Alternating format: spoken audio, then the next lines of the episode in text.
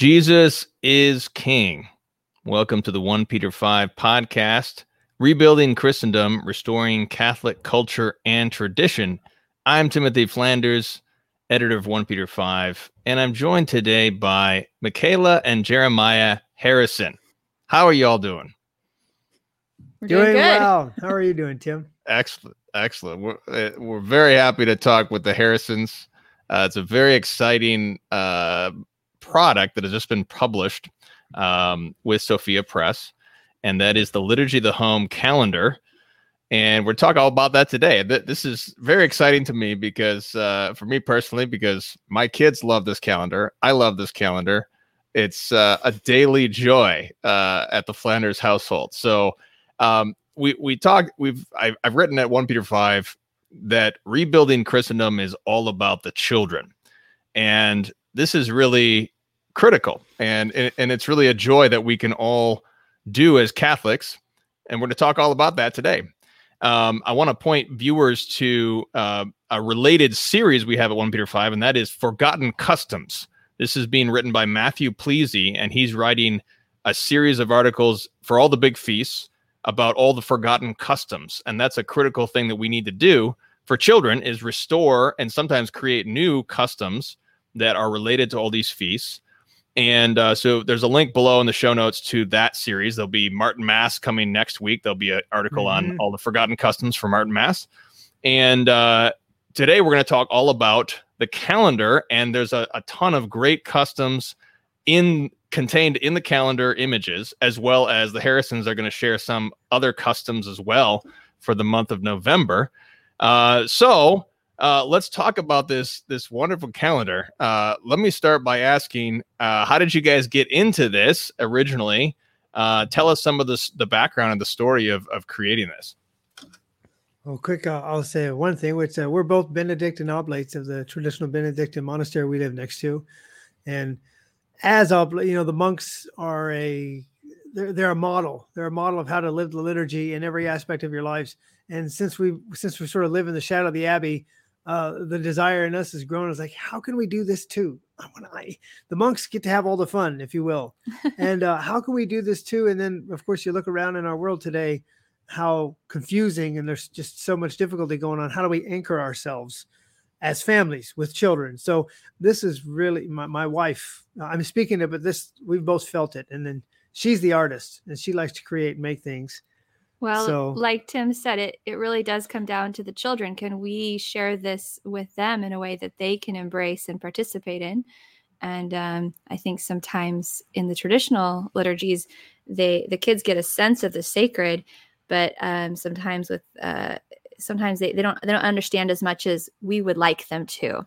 And so, um, we like like my husband Jeremiah was saying, we're very inspired by the monks um, and the peace and the stability that they have, and um, trying to find a peace and a flow and order in our home um, has been our goal together. And these calendars have really helped to facilitate that in a We're- way that, that we're is looking very for things. that's very approachable to the children.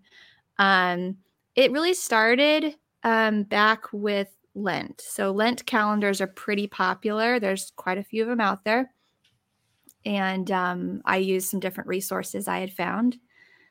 Um, and the children really they loved it. They love the Lent calendars, especially because they're offering up sacrifices and they want to know how much longer it's going to last, and they can see how much longer. Um, but then after Lent's done, what about the whole Easter season? I couldn't find a calendar out there for the Easter season. Um, there was one thing; it was a sticker book that Tomie dePaola had um, had created, but it was out of stock and it was like really expensive. And I was like, "Can I make my own?" And so I tried making. Or how do you use it? I mean, yeah, it was a little bit awkward. Um, I remember talking to Father Pryor at the the the monastery, and I was like, you know, what what can I do for the Easter season, or like, what how can I do this more with with my kids? And and he was like, well, it's it's it's kind of um, it's not the the liturgy is not as packed as it is for Lent. So Lent has a special mass for every single day of Lent, whereas Easter is not quite that way. But you have all these saints' feasts, you have the Sunday Gospels, and so the calendar's really evolved um, and we've come to add more things to it as we've watched and observed our own children and the questions and so it's become more and more uh, clear and so we've really come up with a structure so it's not just illustrating it but how we illustrate it tells the story and we like to use the word narrative it, Right, it's a right. narrative because it's not only the individual feast days but their relationship to each other and um, the liturgical year is us reliving annually the whole life of christ and, And the the, journey saints, of the church. the liturgy of the church yes um and the saints are all living that with us. So their feast days where they fall on the year are all part of that narrative. So anyway we, we, can go into more specifics of the calendar but but- y- so you you I guess you know everyone has a uh, a liturgical calendar they put on their wall, right? You get those calendars that are put out by uh, you know the fraternity or the different you know the different presses out there, and each calendar has a beautiful image on the top, and it's got the little white boxes down below where you write your notes, and it has it tells you the saint of the day and the feast of the day. We all are used to that. We all have that, but we realized we felt like we needed something more, es- es- especially for kids and you consider like that the faith was transmitted for a very long time you know amongst those who could not read using art and stained glass windows and i mean just look at the magnificent altarpieces on the churches of medieval europe the church itself and and you could appreciate this you know coming from the east you go into the eastern churches and all of the walls and the ceiling are covered with the imagery the whole story is told and i feel like we need something like that for our home. And this calendar project has become it's almost like we didn't start with this question but this it's become this thing. And the idea is what can we put in our home that can be a focus point that sort of shows everything? And it keeps help a little thing that can help keep you aware and grounded all year long so not just lent not just advent but all year long and that calls to mind visually just a token of what the church is having us meditate on because the whole idea is that we want families and kids to use this as a tool to help them remember and then to go dig more. You know, there's so much more in the liturgy that we could ever pack on just a, a simple little illustrated calendar you put on your wall. But the idea is to be a constant reminder.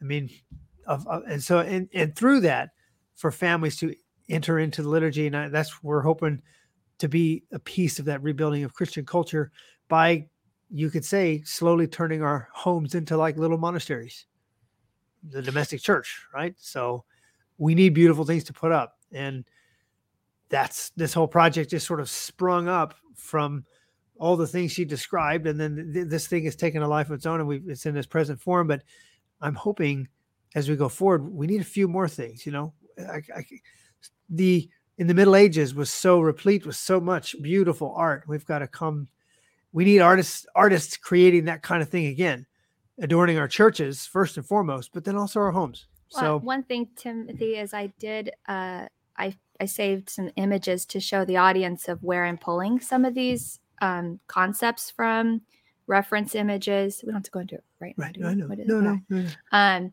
just because th- what the work that I'm doing is very humble in comparison to what I'm inspired by, but it's fitting because it's for the home. But the church has in her church, you know, has just a, um, a rich heritage of beautiful art. So Yes, absolutely. I, I wanted to share one comment from Wesley. He says, very grateful for their products, instrumental to our family being introduced to traditional Catholicism and the TLM. My kids love waking up every morning to see what saint day it is. Oh, good. That- that- that I can, Oh, yeah, this is what uh, myself, my own family, my own kids, and, and also Kennedy Hall. Uh, he was the one who introduced me originally to this. I, I think what's what's so great about your calendars is that um, as you as you mentioned, Christendom, it, when when and where it exists in a in a whole social community, it immerses the children in a whole social fabric of a, a, liturgical rhythm which permeates the whole community and the, the the city, the village. There's festivals, processions, all sorts of things like that. And if we're living in a, in a world that doesn't have that, your calendar nevertheless opens that uh, that like greatness of, of Christendom into the domestic church to begin that restoration right there. You know, you've written that book uh, that's coming out, "The City of God versus the City of Man." You know, and it, it occurred to me that we're all destined for heaven, but while we're here in this world, we need to. I think we need to try to shape it as much as we can to resemble heaven.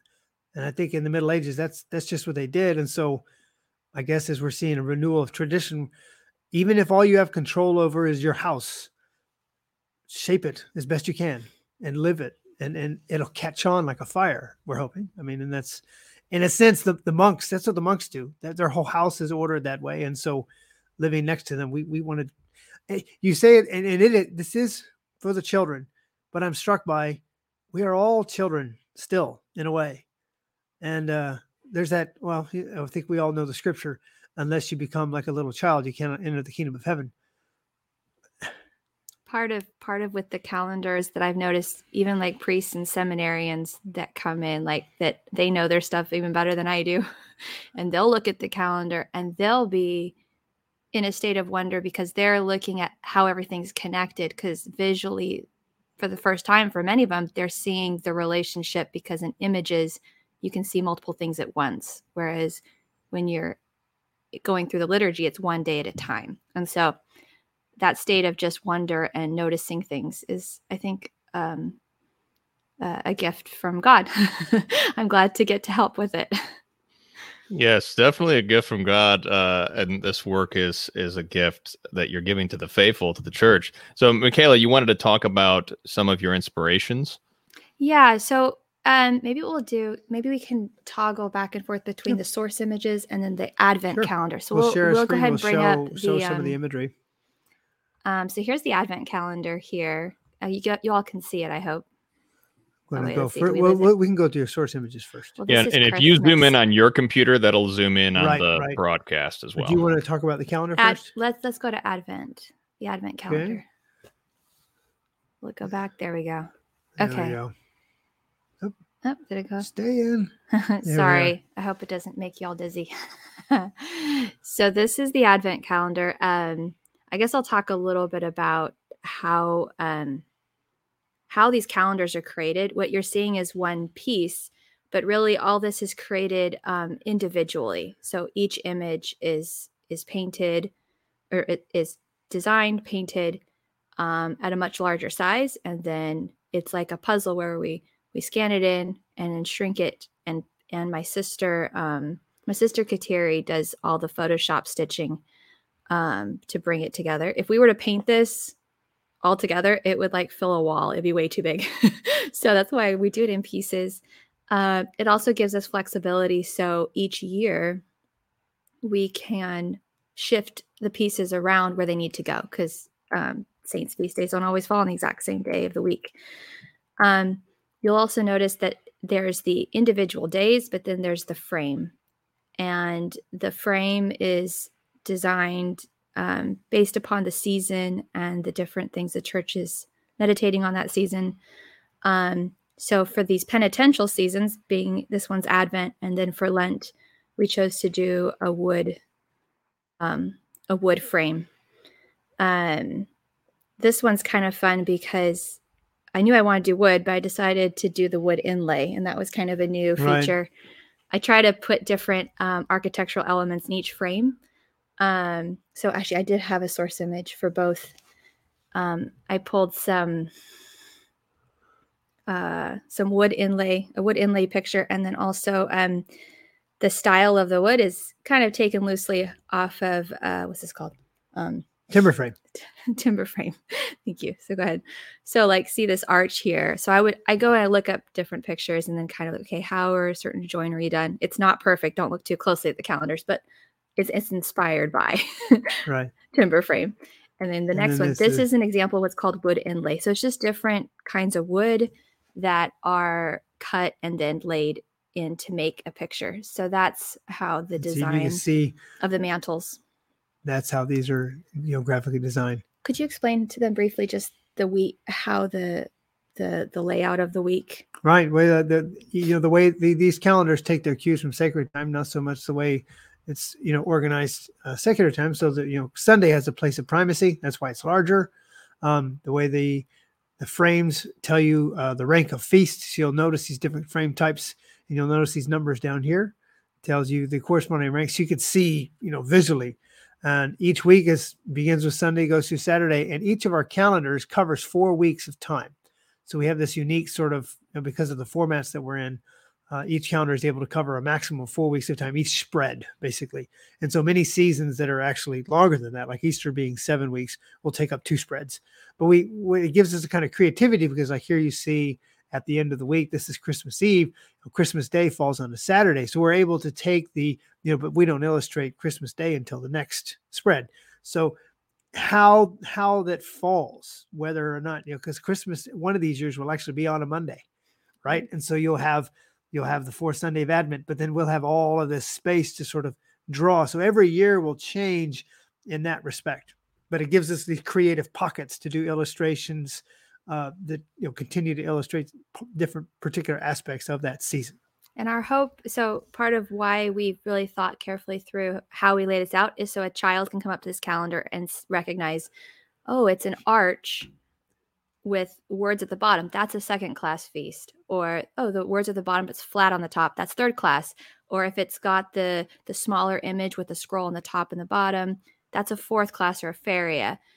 And um, I mean, it's it's reinforced by the the Roman numeral at the bottom of which class feast. But even a child that can't read or recognize that can slowly learn um, that. Yes, my my children always uh, would identify the red what i would call the red martyrs because they've got the red and uh they my three-year-old would point and point out all the red martyrs because there's the red uh ribbon. Yeah well that's our goal is that kids will and they always have a poem. Always, always well they're supposed to some some of the saints i haven't i'm still trying to make sure that all the saints have a palm or we've also developed a little bit of a of a um added thing where if it's a commemoration of a saint um those are handled a little differently where there's you know the little um the little side cutout like here so this here is on this um, on the 10th of december right so Yeah, this little cutout that. shows that it's a commemoration So- right so if there's not um another image sometimes i'll actually put the the saint in the in the main frame and then put the symbol of the saint in their commemoration cutout See, I'll show you an um example. Are we gonna, you gonna, you gonna skip skip to one of them I'll i wanted i wanted to just just for viewers i wanted to show real quick what this looks like in uh when you actually get it it's a it's a high quality printout uh, that ends up being like this. So what we like to do is we like to put it down on a low coffee table, and then all my children look at it, so they all can look at it really up close. Because there's so much detail that you've packed into every little nook and cranny of this, and so then they can they just look at it, and there's all these little things. Like I remember the for Good Shepherd Sunday during Eastertide, you had this wonderful little image of of Jesus the Good Shepherd with a staff uh, facing the wolf, and and my my two sons loved that image. It was so much fun. Um, but my wife, we we had talked about buying some kind of um, uh, like hard plastic frame or something to stick them in every every uh, season. But just just so viewers understand how this gets printed out when you buy it, this is how it ends up.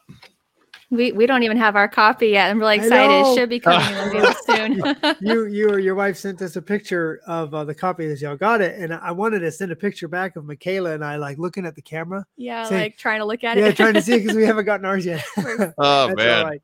Yeah, and, and just so everybody knows, uh, we got questions in the chat. You can buy it at the link below in the show notes. It's from Sophia Press. Uh, the very first link in the show notes below in YouTube. You can buy at it's uh, right now it's a twenty five dollar subscription, and it's going to be th- what you'll receive is just the Advent Christmas cycle, and then you'll get more of them. We'll we'll talk about details in time, but uh, quarterly subscription $25 a quarter uh, four basically you know uh, four times a year so and you'll be four or five sheets per section like for example volume two which we're feverishly working on now will actually be five sheets because septuagesima and then two sheets for lent two sheets for easter Here's a So- question, real quick, from Alex. What's happening with the old liturgy of the home memberships? we're about to fire so i've been rebuilding our members area and we're i have got a whole new rollout, and hopefully I'm aiming for about November the 21st. Um, I need to have the first installments of the companion guide because there's a companion guide that goes with these calendars. It's only online right now. It's digital only. Eventually, we'd like to publish it, but it'll go through each and every day and it will go through a complete like because you probably noticed when you got your posters in the mail there was a little companion guide a small one that just explained the overall details i want to go into detail so with that will be available to everybody who purchases the companion guide but the liturgy the home memberships where we have the coloring pages for each day the monthly dedications i'll be opening those up uh, about a week before advent. So everybody who's already in it'll all you'll have a new members area that looks better than last time and we're hoping to add uh, a lot of new members because the the calendar is meant to be one piece of several that we're trying to make a suite of different things that families can use in their homes to live out live the liturgy and we have some aspirations to really grow the membership into something bigger but we're taking it you know right now the calendar project it's it's consuming all of our time but uh, like i'm yeah i would like to get some a music section in, in the membership where you can where we actually record and have the sh- sheet music that we make for like hymns, old hymns that need to be rediscovered. You know, for example, we all know. Oh, I still have to fix that. That I see that. Yeah, there's that that website issue. I'm the web guys. I know I've got some. Well, I I just wanted to show viewers. I, I will put this link as well. So liturgyofthehome.com. This is the Harrison family company, basically, that's producing then this calendar, which is very much the bedrock of the everything. But as as Jeremiah is explaining, there's a whole companion guide for all the different things. Uh, no, for example, there's coloring pages for the kids for all of these different uh, saints, all sorts of great stuff. So it looks like uh, Jeremiah. It looks like people can go to membership info and click "Put me on the waiting list." Is that where yep. where people should go right now? Yep. If you're not, um, if you're interested, um, when I give the final announcement, just give us your email there and you'll be finding out word you know by, by around the 21st or so of november. We want to give time for folks to print you know items to be able to use. The idea is once you're in there's materials that you could come and use every every day you know every if you want every day or every week to go you know help celebrate the liturgy in your family. Yeah. So wesley says the coloring pages are great. Kids love doing that every day. Yes wonderful wonderful fun for homeschool well, also right. for me, like a lot of moms, there's a lot of great coloring pages out there. Some are a lot better than mine, even. Um, but I don't know if you're a mom and you have kids that really want to do it right, they're going to ask you every single color. What color should this be, mom? What color should that be, mom? And you're like, okay, just color whatever color. But part of the beauty is is that every coloring page also has a corresponding picture that it goes with that is already colored. So you can just say, look at the calendar, dear, and you can see the colors. and it makes that part much easier.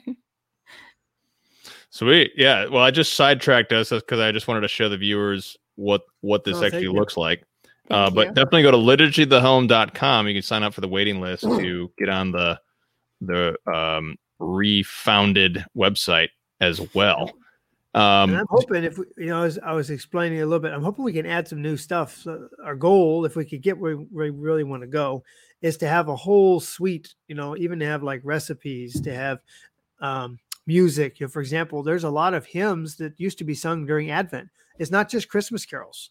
I mean, even even we don't even know that we're trying to pull these things back. We we have some friends and neighbors who know of a lot of old hymns and music that used to be sung uh, at Advent you know, you well, you've got like for Martinmas and other seasons of the year. So we want to put together a whole um we want to have several things and have it all collated and organized together to where a busy mom could hop on and see everything right there at her disposal for that week. Because there's a lot of stuff out there online, but it's not all organized and collated and brought together in a way that really, you know, fits artistically and stuff. So that's that's kind of the unique charism that we're we're trying to go for, God willing. And this calendar is like like you said, it's the first piece. But if we can get continue, if this you know enough people like this, and I think we're filling a need, this is where we want to grow into.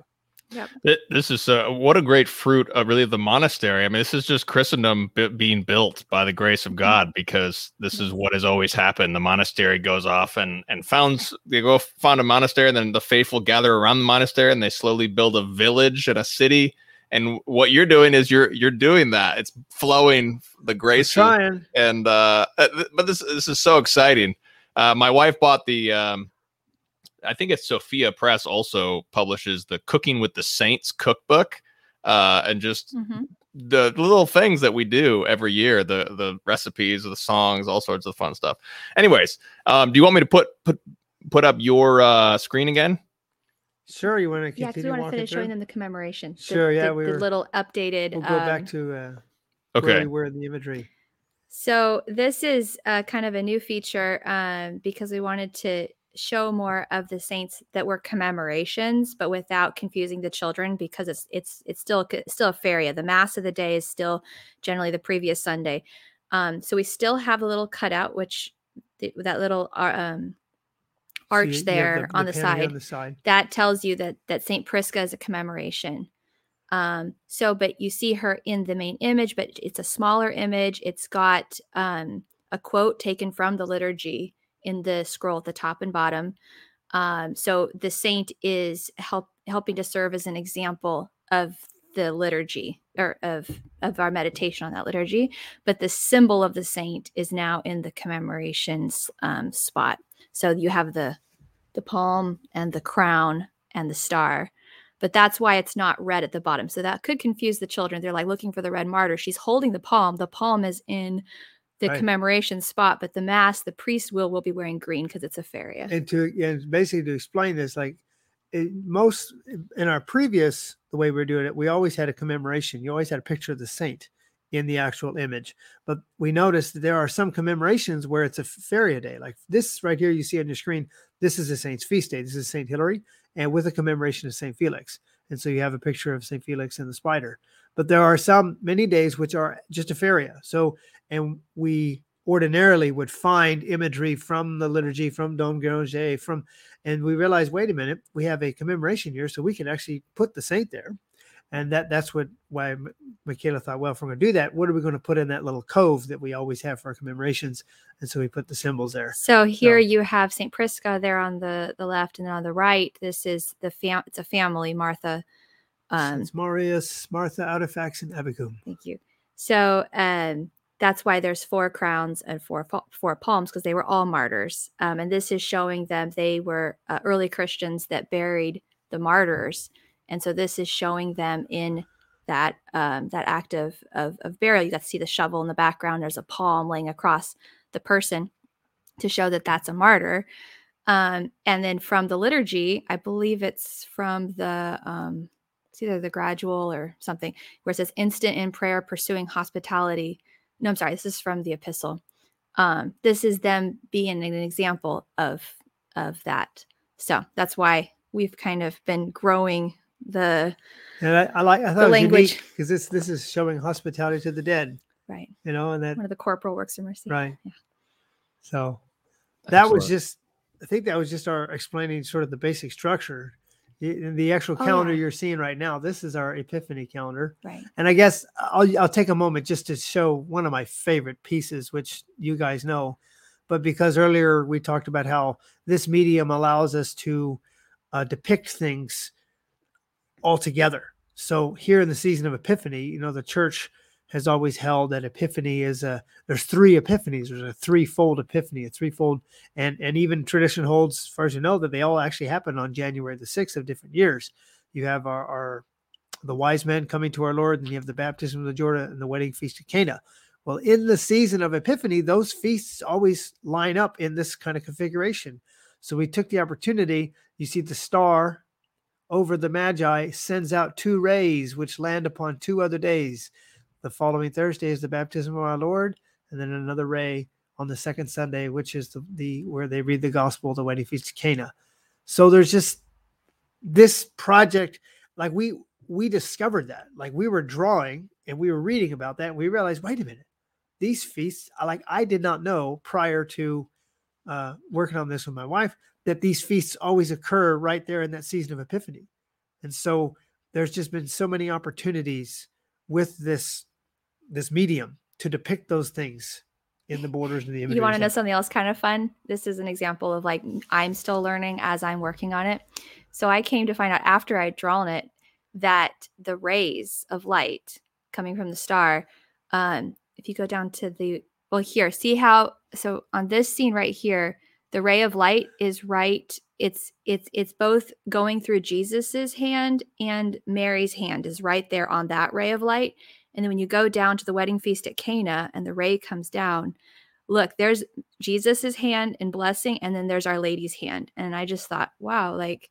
without even necessarily intending that it shows the special um, uh, relationship between our lady and mediatrix of grace and then christ you know I don't know. It just you never tell. I didn't know that. that is, isn't that interesting? Yeah. So even like I'm still noticing connections as I'm doing compositions that I didn't even necessarily think about intentionally, but I realize they're there, and so that gives me courage that even despite having, you know, four four little kids and homeschooling and living out, it's like okay, I think God really wants me to do this because sometimes I'm like, how are we doing this I, project well, even? I mean, to, to, speak of that, I mean, I, uh, the way I felt for a while is I feel like we're working in a little company, the upper management of which is up in heaven, just the things that have sort of the doors open. I mean, the fact that we're talking here with you and that you guys found it and that you have a poster now, it was Sophia. You know, the fact that we're able to get published with Sophia has just been a huge boon. Uh, they reached out to me. We were, I was wanting to talk to them, but they actually reached out to me first. So many things have just fallen in place uh, which we've honestly we've kind of needed them. And I, I would say like a lot of keep going. the majority of mothers that I know that I have talked to that want to live the liturgy in their that live the liturgical year in their home more. Most of them are overwhelmed. Most of them feel like they're not doing a very good job. I am right there with everybody else, and so this whole project's really come because this makes it all this helps. It makes it a lot easier and it's helped my family. So I'm not coming as one that's got it all figured out, but I am learning and, sh- and sharing what I have. Yeah, and that that's the great thing about Christendom is that there's sort of this cultural momentum which happens as you said Jeremiah there's the upper management in heaven which are the, the graces that are making this thing happen and then there's also just the momentum that happens between families as we share with one another and help each other and this is a the great way of doing that um, how about um, tell us more about how do you come up with all of the imagery? You mentioned Guéranger. Tell us more about how this comes together. Shall well, we show them some of the source images? Yeah, or? well let's let let's let's go back to the Advent source images because that is where the images come from. But as far as the content and the layout, you know, it's I'm not creating it, I'm discovering it and then drawing it. So I do try to read through as much of the commentary of Dom Guéranger as I can, because um, I feel like he's kind of he's the central figure for putting it all together.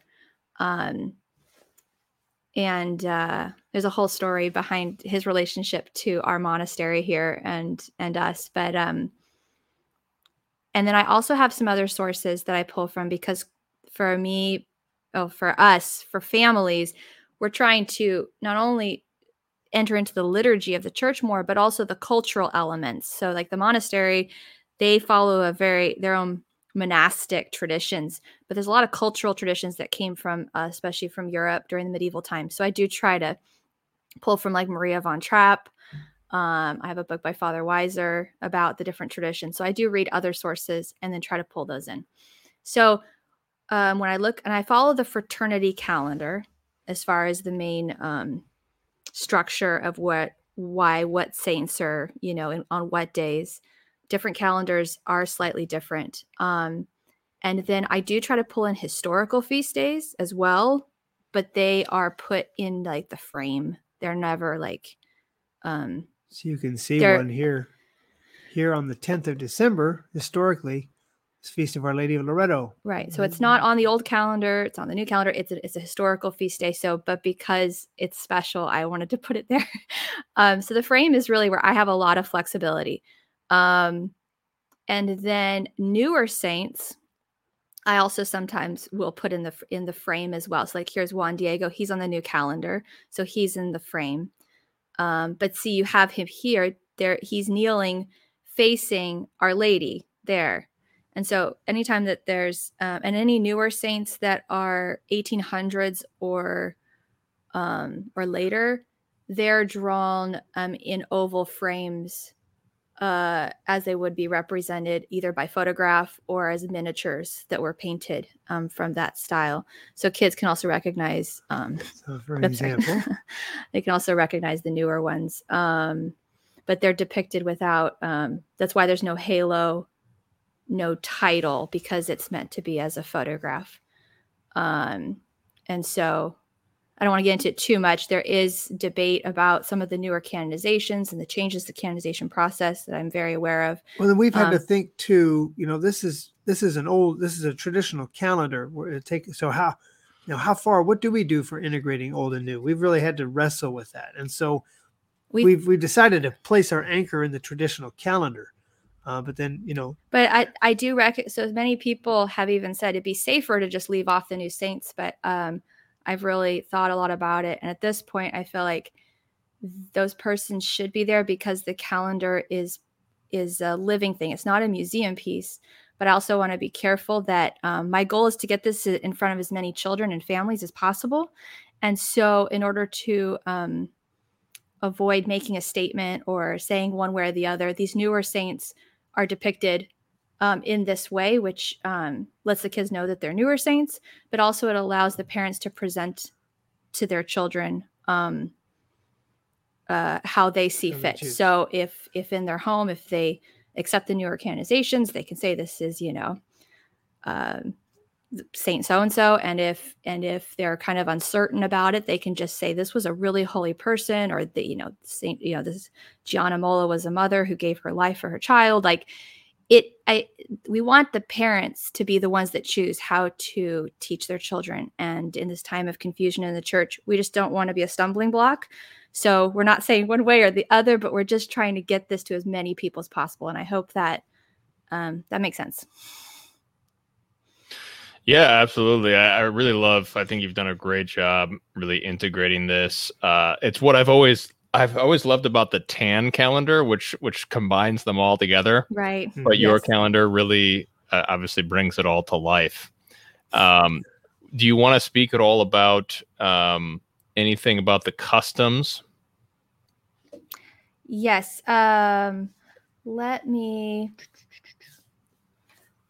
let me just start with. Um, I said this uh, on on another channel as well. Um, for me, my heart is for mothers, especially mothers dealing with uh, burnout. if you're trying to homeschool and you've got a bunch of kids, it's very common to deal with burnout and feeling overwhelmed. So, um, I would say to those mothers, if if they're able to get the calendar and put it up, they've done something because the kids will go up to it on their own. Generally, different kids are different, obviously, but and they'll ask the mother the questions, and it takes the initiative a little bit off the mother if she's feeling like, okay, I want to do a little bit more, um, you know, where's some first, where's a good place to start doing, um, living the faith a little more in our home? Um, I want to encourage uh, celebrating the feasts of your children's namesakes. I feel like that's really a good way to begin if you're going to choose, like, well, what feast day? Um, that's a really important place to start. So, um, and obviously different saints feasts have different customs. So you could look up you know if depending upon what your children's names are or what their confirmation saints are you can choose.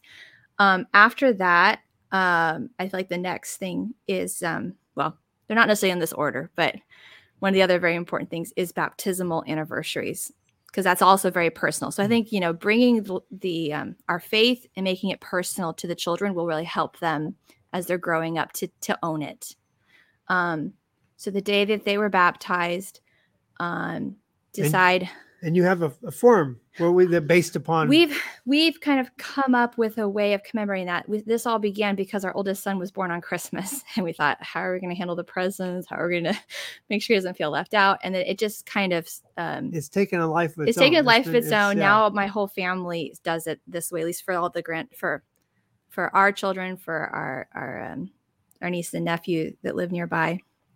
Um, so we went and got, or I, I researched, and I want to make this available on our website. It's not up there yet, but um, we have a ceremony that we do. We try to invite the godparents. We actually um, do gift opening on our children's baptismal anniversaries rather than on their birthdays. Um, unless it's a gift given by a relative who's not Catholic, then we let on my side. we let, we let them open gifts from those people on their birthdays, but from all their Catholic, you know, relatives and friends, they usually get them on their baptismal anniversary. Um, so I created a file, which I want to make it digitally available. It's front and back. This is just the renewal of the baptismal promises.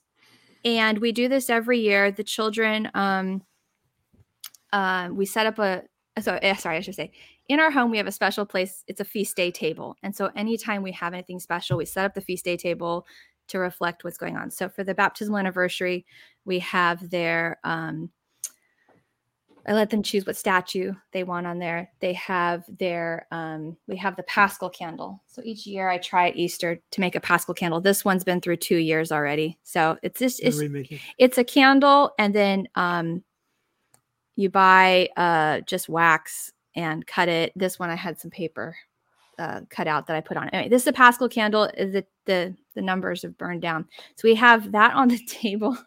And then the children's, um, baptismal candle. And during the ceremony, their candle is lit from the paschal candle, which is a reflection of what happens in the baptismal ceremony.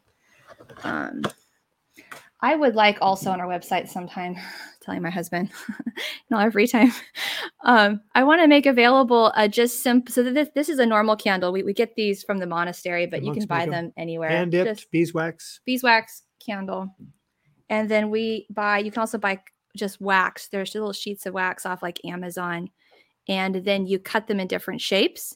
And it's really simple because you just cut them out and you just use the warmth of your hand to press it in to the candle. And so you can cut out different shapes.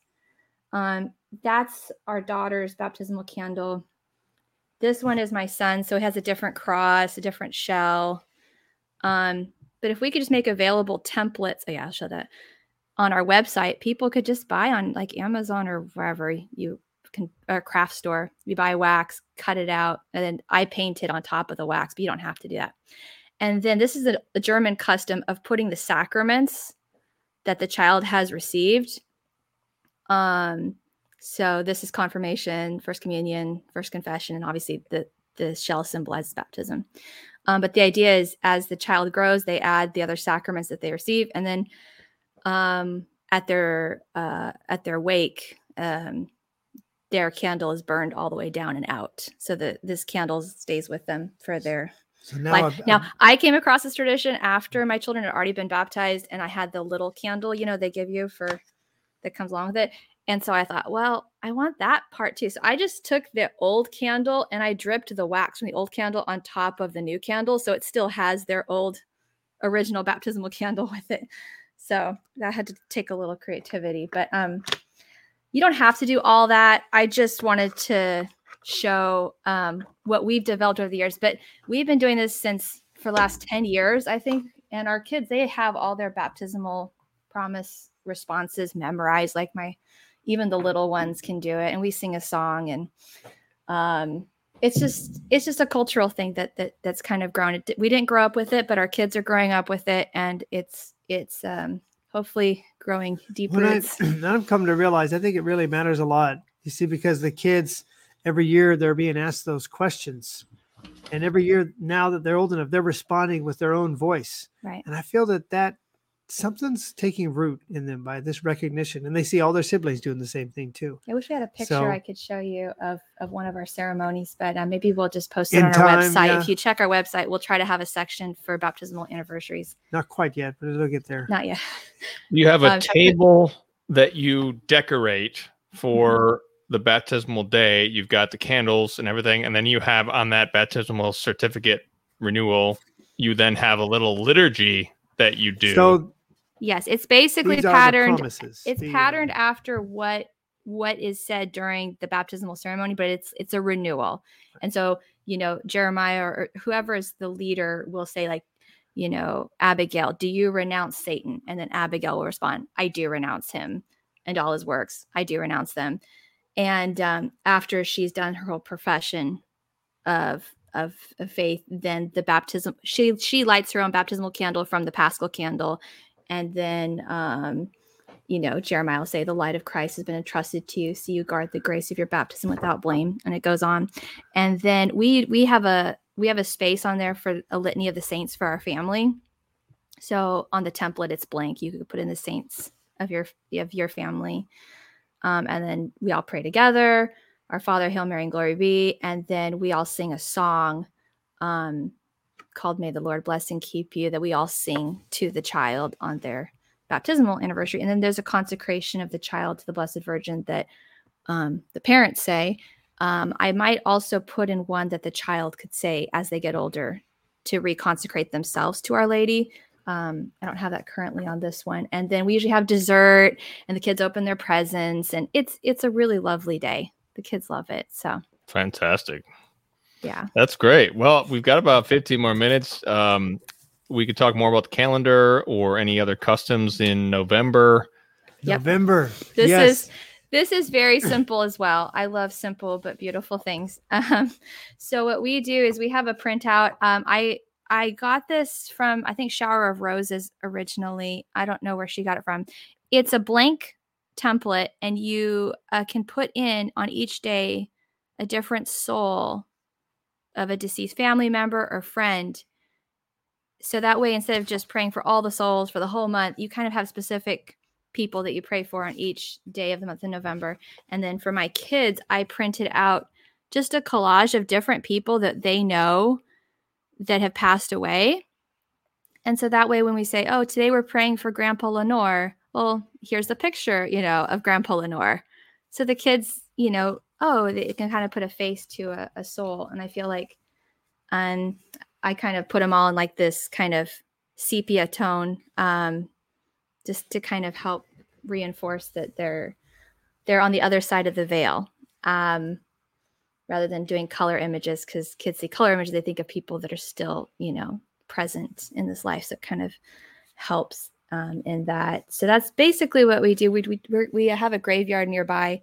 Um, we try to go visit the graveyard and um, pray for the people there and visiting graveyards is a very um, important custom for children and teaching them proper etiquette in a graveyard is very important. They don't always naturally know. You don't walk over graves like no there's you know there's the body of the person is here. And um, death can be kind of a scary thing for children but i feel like as we introduce these customs the church has had it it gives us a comfort like this is how um, how yeah. we think about it. this is how we they're our friends and we're here we can help them you know right and they can help us no, and, and then you know you just recently had uh your your podcast a few days ago where you went over the day of the dead the, the four of you guys and you talked about that 15th century piece with the dance of the dead the way the skeletons were coming yeah. and they would come to a bishop and they, they you know that we've got to bring those back we need those back. You know, the, our culture is so filled with these ghoulish depictions of goblins and death and all this stuff that's all scary and it's meant to incite fear. We've got to bring back, take up space for what the a truer representation of death and how we ought to feel towards it, how we ought to be uh, towards it. I'll, I'll, say I want to do so. We've been talking about things to do in the home, but there's a whole other topic which is community. What can right. you do as a community? We just had two really important uh, events. One was the pilgrimage. There was the Three Hearts pilgrimage to the monastery. Is a three day pilgrimage that over um, 900 people came from all over the country and worked walked 34 miles through the countryside here in Oklahoma, which can be kind of rough. Yeah, well, so my husband and, and my two sons did did um, did it. My youngest son did the entire thing without using the buses at all for the 34 miles. Me, me and Patrick, we had to fall out at some point. We uh we pushed was... ourselves as far as we could go. but anyway, but you could just see the impact that it had on the children to be seeing all these other people walking and suffering, you know, offering up this as penance for what's going on in the world. And um my son, uh Nico, you know, he was determined he was going to walk the whole way and he got sick afterwards because he pushed himself so hard. He's uh, almost eight. Um, but he was really impressed by seeing these other people walking and he was going to do it too. Um, and, uh, you know, I was, part of me is like, I, no mom wants to see your kid get sick. But to also be like, well, but the good for the soul of that inspiration um, really made a big difference. And my other son, Patrick, he was talking to me about, you know, some of the boys he saw that ended up being on crutches for a few days afterwards because they were so sore from from uh, walking this pilgrimage. Um, so so I wanted to mention that, but then also we just had our All Saints Day party, and um, one of our neighbors is incredibly um, knowledgeable, and she introduced. Um, we we were all around the bonfire, um, and we were praying for the souls on the because is even the saint the, um, the feast of all saints it was the vigil of all souls. And so in in the night um, while we were praying for the for the for the holy souls together she had um, some of the older children dressed up in white carrying candles and they were walking kind of on the perimeter of the yard off in the distance. And that kind of represents the souls um just to kind of have that visual The souls were coming and visiting us as we were praying right. she said that during those three days of the vigil of all saints all saints and then all souls. It's kind of a triduum and traditionally culturally it was a time when the veil between the different um the different uh what do you call there's church militant church, Church suffering, suffering, church and church triumphant. triumphant. And during those three days the veil between those different groups are is very thin and they can kind of be closer to us in a way during that time. And so it was just interesting to have the bonfire and to see these candle lit figures kind of off in the the distance um, while we were praying for the holy souls. And then the kids were all singing a soul cake song because an old custom said it before trick-or-treating and all that it was The people would go came, around and they would soul offer to pray came. for the souls of deceased uh, family members in exchange for for treats. And so there's a song my kids all were singing it and with the group and it's a soul cake a soul, Soul cake, a a prayer prayer for a soul cake. yeah. and so then after they, they sang the song then everyone got donuts Beautiful. um, Yeah. so anyway just these are some cultural things that you know you may not be able to be near people that are doing this but maybe over time we will do that more and more and our kids will see this is a community thing as well it's not just we're doing it in our home but we'll work there. Fantastic. Yeah. Well, the I mean, the monastery is very much a, a, a definitely a great beating heart of Christendom in in North America to a great degree. There's other centers, obviously, but um, the Three Hearts pilgrimage does that happen every uh, Every- fall? every every year, every uh, In October. October, towards okay. it's October. it's patterned after the pilgrimage of Chartres so it's very there's a lot of similarities in how it's structured 34 miles. Uh, you camp out two nights. Uh, then, when, when they come in to the to the church, the Abbey Church, it's to a lot of fanfare. It's really a sight to behold. You know, the mass is packed. They have the church packed wall to wall, and they're you know there's organized in the chapters, and the chapters have their banners and flags, and so you know at this time we were privileged. Uh, when Pat and I fell out, I actually went went back home just for a little bit because we live right next to the monastery. Well, the route of the pilgrimage came right in front of our house, so we stepped outside and just watched the whole train. And Nico, of course, was was in the he, uh, train. he came past He us his at us face was smiling and beaming We, even somebody on the pilgrimage said, "Hey, we love your calendars." And like, like, hi I, I don't think I'm not sure if we even mentioned the name of the monastery, but it, we are talking about Our Lady of Clear Creek Abbey. "Clear That's the Benedictine monastery in Oklahoma. If yeah you can come, uh, make a uh, retreat make a retreat there. It's a great, it's a great place. We need more of them. There's, you know, also, there's also there's another beautiful house, Gower, the, the nuns, the Benedictine the nuns in Gower. Gower, and but uh, Clear Creek. I guess we're parts of that. We're oblates there, but you know, we're, we need we, we need monasteries like this all over the U.S. Yes. And already, you know, Clear Creek, they're busting at the seams. They Yeah, already they have preparing, you know, a foundation in the next several years in New Mexico. So, but this is this is how it goes, right? Yes. This is how we're going to rebuild, you know, the kingdom of Christ um on earth. how much time do we have are we are we out I mean, we're we're it's it's flexible. We we've got uh we got time. I, I we've got one Canadian says uh that uh Darren Yeah. 31 says if the borders open up, we're uh, coming from Canada next October. Oh we look forward boy, to seeing good. you god willing, I'm willing so that'll sorry, happen boy. What's is it? It's just it's astounding what's happening now. I mean, it's just amazing. It's like the Iron Curtain falling here. It's just it's hard. I don't know. It's, well it's wild. when you when you see 900 people walking you know down down your street carrying banners you know for christ's kingdom it's like okay this is the future Right. we Yeah. just gotta you know keep doing that Yeah. Well, So- anything else y'all want to uh go over? Um, I just wanted to briefly give a little bit of the history of our connection with Dom Guéranger. I, I don't I want to go into too long, but um, so we live by Clear Creek Abbey, as you mentioned, the mother house of Clear Creek is Fontgombault in France, and the mother house of Fontgombault is Solesmes. And Solesmes was founded by Dom Guéranger. So it's like the grandmother. And um, so we have a very like familial connection with Dom Guéranger, and the liturgical year that he wrote was obviously hugely instrumental and more and more people are coming to discover it and learn about it. It's a bit daunting so we got it as a wedding gift. It's it's like a how many volume set it's 15 like, volumes like on our shelf. It's like all these books. So um part of why the calendars um they're kind of helping to bring that what's contained in those books bring some of it to where it's more accessible to children.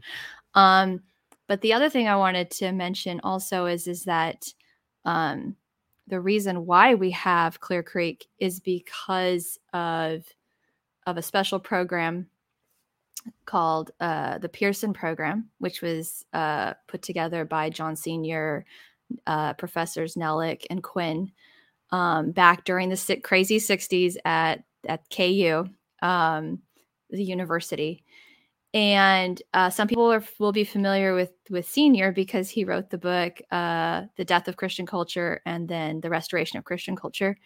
Um, so there were so many conversions coming from the secular humanities program that these three professors put together that they ended up eventually shutting it down because they said they must be brainwashing these these these kids. Um, but in fact, so many of them ended up converting, and then the um, uh, many of them went over to Fontgombault and to other monasteries of the Solesmes congregation uh, because they they said, where can we go live this beautiful life that that we've been discovering through the, the humanities program?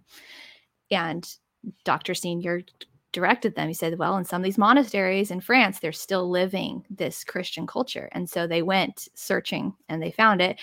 And then what happened is there's so many Americans over there in these monasteries that they eventually sent them back with a few French monks to start Clear Creek. And, and that was so, that was always Dr. Senior's desire. He wanted to get yeah. a monastery. He wanted to see a monastery founded, I believe, next to the next to the college there in Kansas. But I think the the the the Pearson program it was really founded on wonder and mm-hmm. wisdom begins in wonder. And so um I think the heritage that that we've kind of have being attached to this monastery is both coming from the Pearson program with Dr. Senior and then also from Dom Guéranger and the congregation of Solesmes.